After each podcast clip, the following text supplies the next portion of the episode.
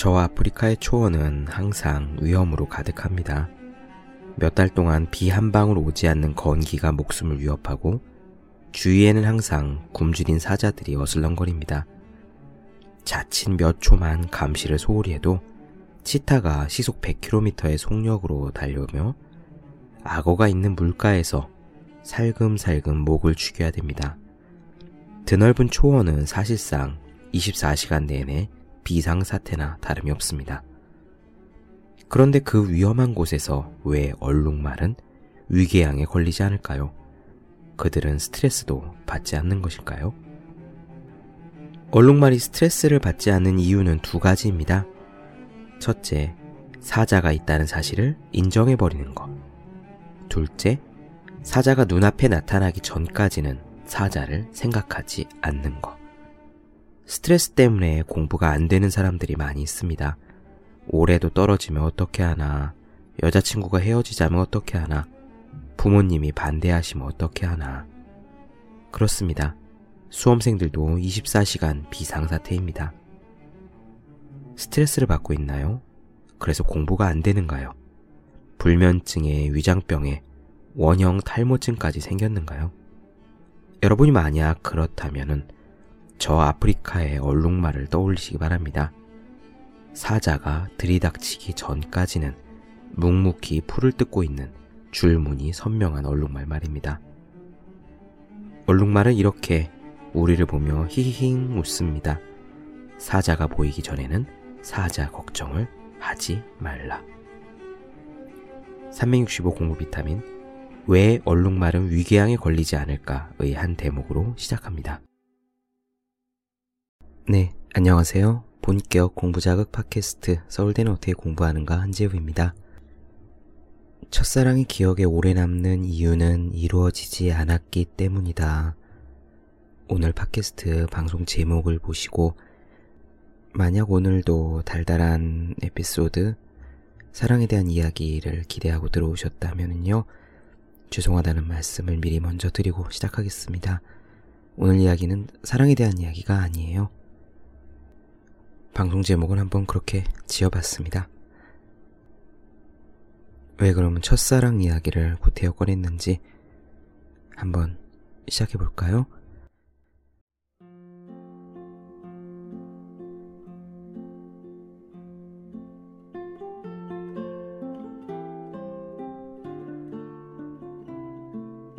제가 좋아하는 작가 무라카미 하루키는 평생 동안 넉 달에 한 권꼴로 책을 냈다고 합니다. 일본의 어느 문학 평론가가 썼다니까. 우리나라에는 그 책들이 다 번역되지 않았을지라도 일본에서는 아마 그랬나 보죠. 인터넷에서 무라카미 하루키 연보 이런 식으로 치면은요. 이제 일본어로 된 책들이 쭉 뜨는데 아직 번역 안 된 책들도 좀 있나 봐요. 아무튼 우리나라에 번역된 하루키 책은 다 해서 한 100권 정도 될까요? 장편, 단편 소설은 물론 여행기, 재즈 에세이, 논픽션까지 장르를 가리지 않고 글을 쏟아내는 우리의 하루키입니다. 더 놀라운 것은요, 하루키 스스로 언젠가 이렇게 말했어요. 써놓고도 발표하지 않은 글들이 창고에 박스채로 쌓여 있다. 라고요. 정말 대단한 일이 아닐 수 없습니다. 세계적인 글이란 진심으로 이 빙산 꼭대기에 머리끝을 빼꼼 내놓은 그 한 조각과 같아서 그 아래 수면에 잠긴 우리 눈에 보이지 않는 그 노력의 양이 실로 어마어마한 것 같습니다. 하루키는 어떻게 그 많은 글을 계속 쓸 수 있었을까요? 이거는 비단 글쓰기뿐만 아니라 우리가 하는 일이 무엇이든 간에 적용될 수 있는 노하우가 아닐까 생각합니다. 우리가 공부를 하건 작곡을 하건 기획안을 쓰건 간에 하루키가 많은 글들을 계속 쓰는 그런 방식으로 우리도 똑같이 해보면 되겠죠. 하루키는 어떻게 그 많은 글을 계속 쓸 수 있었을까요? 우리 같은 직장인들은 한 수요일 오후쯤만 되어도 반쯤은 먹어치운 파인애플 통조림처럼 영혼의 안쪽으로부터 깡깡깡깡 하는 텅 빈 소리가 들려오기 시작합니다. 이게 끊임없이 무엇인가를 생산해낸다는 사실은 체력의 문제 이전에 의욕의 고갈 문제부터 가져옵니다. 그렇게 지속적인 작업은요, 지속적인 성공 그 자체만큼 어려운 일이죠. 그런데 과연 하루키는 어떻게 계속 그렇게 글을 써냈을까요? 그 노하우를 무라카미 하루키는 어딘가에서 이렇게 밝혔습니다. 더 쓸만하다고 생각될 때 과감하게 펜을 놓는다. 그렇게 하면 다음날 집필을 시작할 때 편해진다. 어니스트 해밍웨이도 아마 비슷한 이야기를 했던 것으로 기억하고 있다. 이것은 보통 사람들의 생각과 조금 다른 이야기입니다. 우리네 보통 사람들은 술술 글이 써질 때를 놓치지 말아야 한다고 말하죠. 물이 들어올 때 노져야 된다고 흐름을 타기 시작했을 때 파도에 몸을 맡겨야 한다는 것은 상식 중에 상식입니다. 뜨거운 아메리카노는 식기 전에 마셔야 하고요. 뜨거운 라면은 불기 전에 먹어치워야 하죠. 그런데 한창 마시 들려고 할 때 과감하게 내려놓으라니 그게 과연 말일까요? 막걸리일까요? 그런데 해밍웨이 역시 정말로 그런 말을 했습니다. 노인가 바다 누구를 위하여 종을 울리나 해밍웨이는 저 유명한 문학 잡지 파리 리뷰 인터뷰에 실린 대담집에서 자신 작업의 노하우를 이렇게 밝혔습니다. 다음에 무슨 일이 벌어질지 알게 될 때 글쓰기를 멈춥니다. 그리고 다음 날 아침 바로 그 부분에서 다시 글을 쓰기 시작하죠. 여전히 쓸 것이 있으며 다음에 무슨 일이 벌어질지 알고 있는 그런 곳에 이를 때까지 글을 쓰다가 멈추고는 다음 날을 맞이하는 그 순간까지 살아있으려고 애를 씁니다. 다음에 무슨 일이 벌어질지 알고 있을 때 글쓰기를 멈춘다면 계속 쓸 수 있습니다. 글쓰기를 다시 시작할 수 있는 한 모든 것이 다 잘 되고 있다는 뜻입니다. 글쎄요, 하루키와 해밍웨이가 똑같은 이야기를 정말 하긴 했는데, 어떻게 이런 일이 가능할까요? 최근 100년간 전 세계에서 가장 사랑받는 두 명의 대작가가 공통적으로 언급한 비결이니까요. 우연한 징크스겠지 하고 넘어가기에는 좀 아쉬운 면이 있죠. 우리네 상식과 정말 정반대의 일이라서 오히려 흘려 듣기에 어려운 조언이 아닐 수 없습니다. 잘 써질 때 그만두어야 더 잘 쓸 수 있다니 어떻게 그럴 수 있을까요? 그 답이 있습니다. 해답은요, 심리학에 있었습니다. 바로 자이 가르닉 효과입니다. 1920년대 중반에 독일 베를린 대학 부근의 식당에서 대학 관계자들이 식사를 하고 있었답니다. 그 식당은 아주 잘 되는 곳이었어요. 그래서 손님도 많고 주문도 무척 복잡했는데 어떤 웨이터 한 명이 일체의 메모 없이도 그 많은 주문을 다 외우고 요리를 정확히 주문한 사람 앞에 서빙을 했습니다. 손님들은 웨이터의 뛰어난 기억력에 감탄했고 즐겁게 식사를 마쳤으며 뭐 일부 팁을 주는 사람도 있었겠죠. 그냥 다들 일을 무척 잘하는 웨이터다 이 정도로 생각했겠죠. 그때 일행 중 한 명이 식당에 물건을 두고 나왔다는 사실을 알게 되었습니다. 일행은 식당으로 다시 돌아가 기억력이 탁월했던 그 웨이터의 도움을 받고자 했지요. 그런데 놀랍게도 웨이터는요, 어리둥절한 표정으로 일행을 쳐다볼 뿐이었습니다. 웨이터는 그들이 어디에 앉았으며 어떤 음식을 시켰는지 전혀 기억하지 못했던 겁니다. 어떻게 조금 전의 일을 그렇게 깡그리 잊을 수 있느냐는 물음에 웨이터는 이렇게 답했습니다. 음식이 나와서 서빙을 마칠 때까지만 기억합니다. 그 일행 중에 자이가르닉이라는 이름을 가진 학생이 있었습니다. 심리학을 전공 중인 대학원생이었어요. 그는 웨이터의 행동에 깊은 호기심을 품었습니다. 그리고 이에 대한 연구를 진행했죠. 실험은 이런 식이었습니다. 그룹을 둘로 나누어서 한 그룹은 과제를 마치도록 했고요. 다른 그룹은 마치지 못하도록 방해를 했습니다. 그리고 나중에 두 그룹 중에서 어느 쪽이 수행했던 과제에 대해 더 잘 기억하는지를 조사했습니다. 그 결과 방해를 받아 과제를 마치지 못한 그룹의 기억력이 더 높다는 사실이 발견되었어요. 과제를 끝마친 그룹에 비해서 무려 1.9배 정도, 그러니까 2배 가까이 기억하는 양이 많았다고 합니다. 비슷한 시험을 여러 차례 거듭했지만 결과는 똑같았습니다. 중단된 과제, 끝마치지 못한 업무, 중간에 방해를 받으며 진행했던 일에 대해 사람은 더 잘 기억했습니다. 그래서 자이가르닉은 기억력의 차이가 나는 이유에 대해 이런 결론을 내렸어요. 사람은 시작한 일을 마무리 짓고자 하는 본능이 있다. 우리의 마음은 하다가 만 일을 불편하게 여긴다. 따라서 과제를 끝마치지 못한 경우 뇌에서는 심리적인 긴장이 계속되고 무의식 중에 문제의 해결을 위한 대뇌피질의 시냅스가 활성화된 상태를 유지한다. 기억력에 유의미한 차이가 나타나는 것은 바로 이 부분이다. 요컨대 이런 얘기입니다.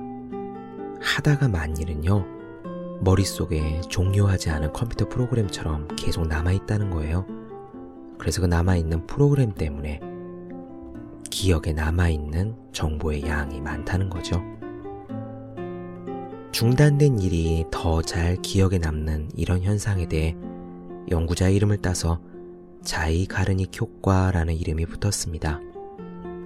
완성되지 않은 일일수록 기억에 남고 갖지 못한 것일수록 기억에 남으며 이루지 못한 목표는 잊을 수 없다는 자이 가르닉 현상. 우리식의 익숙한 표현으로 하면은 단 한마디 미련이 되겠습니다. 그런데 여기에서 정말로 중요한 것은 시냅스가 활성화된 상태를 유지한다는 점입니다. 기억력의 향상은요, 힌트의 일부분에 불과합니다. 손님이 주문한 메뉴를 실수 없이 잘 서빙할 수 있는 노하우 정도로 자이가르니 효과를 활용하는 데서 그친다면은 이건 마치 소 잡는 칼을 갖다가 고작 마늘 까는 일에 쓰는 격입니다.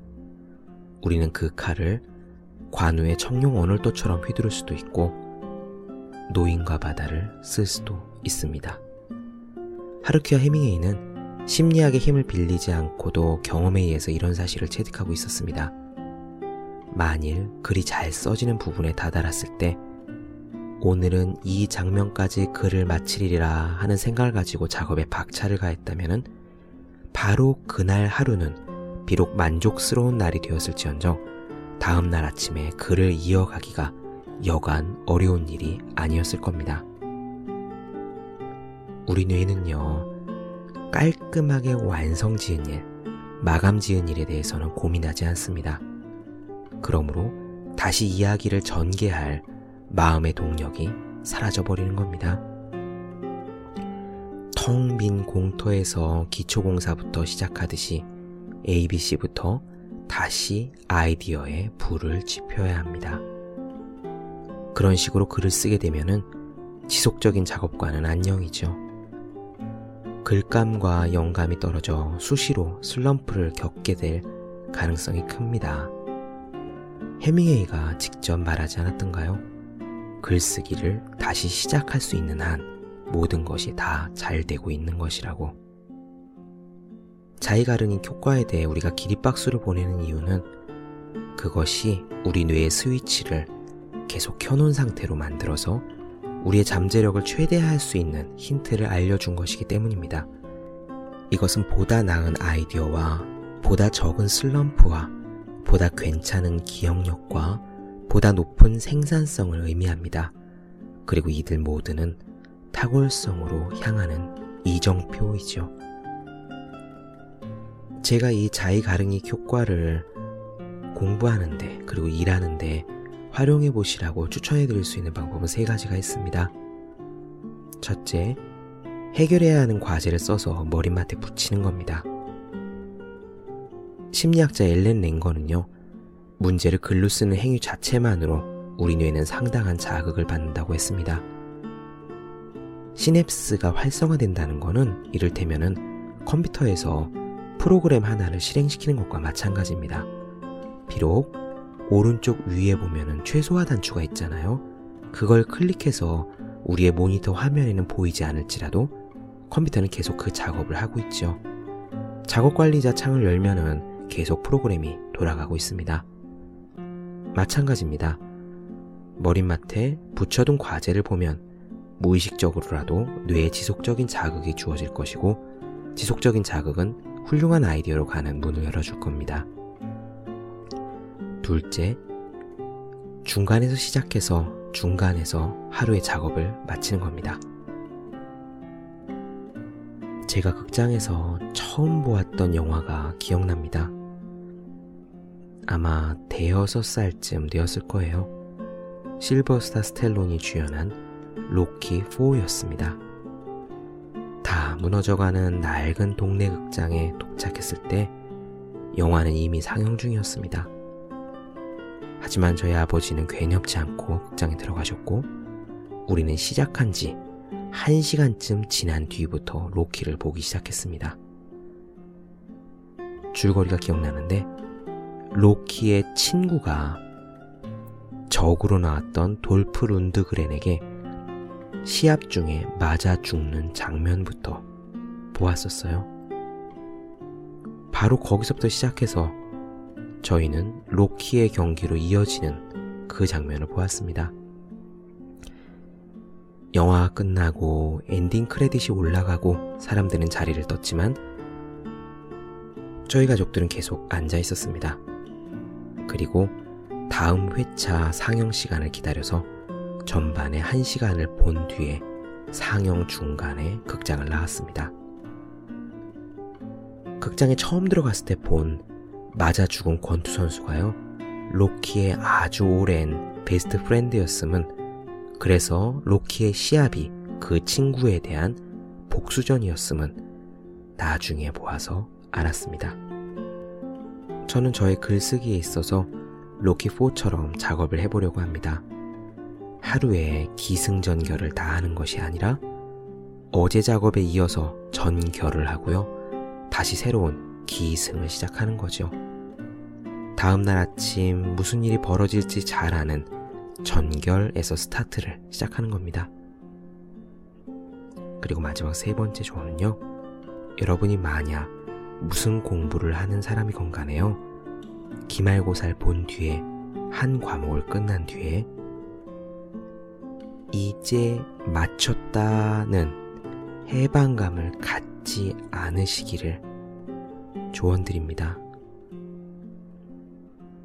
보통 우리 그렇게 하잖아요. 한 학기 내내 열심히 공부하고 시험 기간에 잠을 줄여서 겨우겨우 시험을 보고 그래서 시험을 마치는 순간 이 과목은 이제 영영 평생 다시 돌아보지 않을 사람처럼 자유다, 끝났다, 해방이다 하고 환호하죠.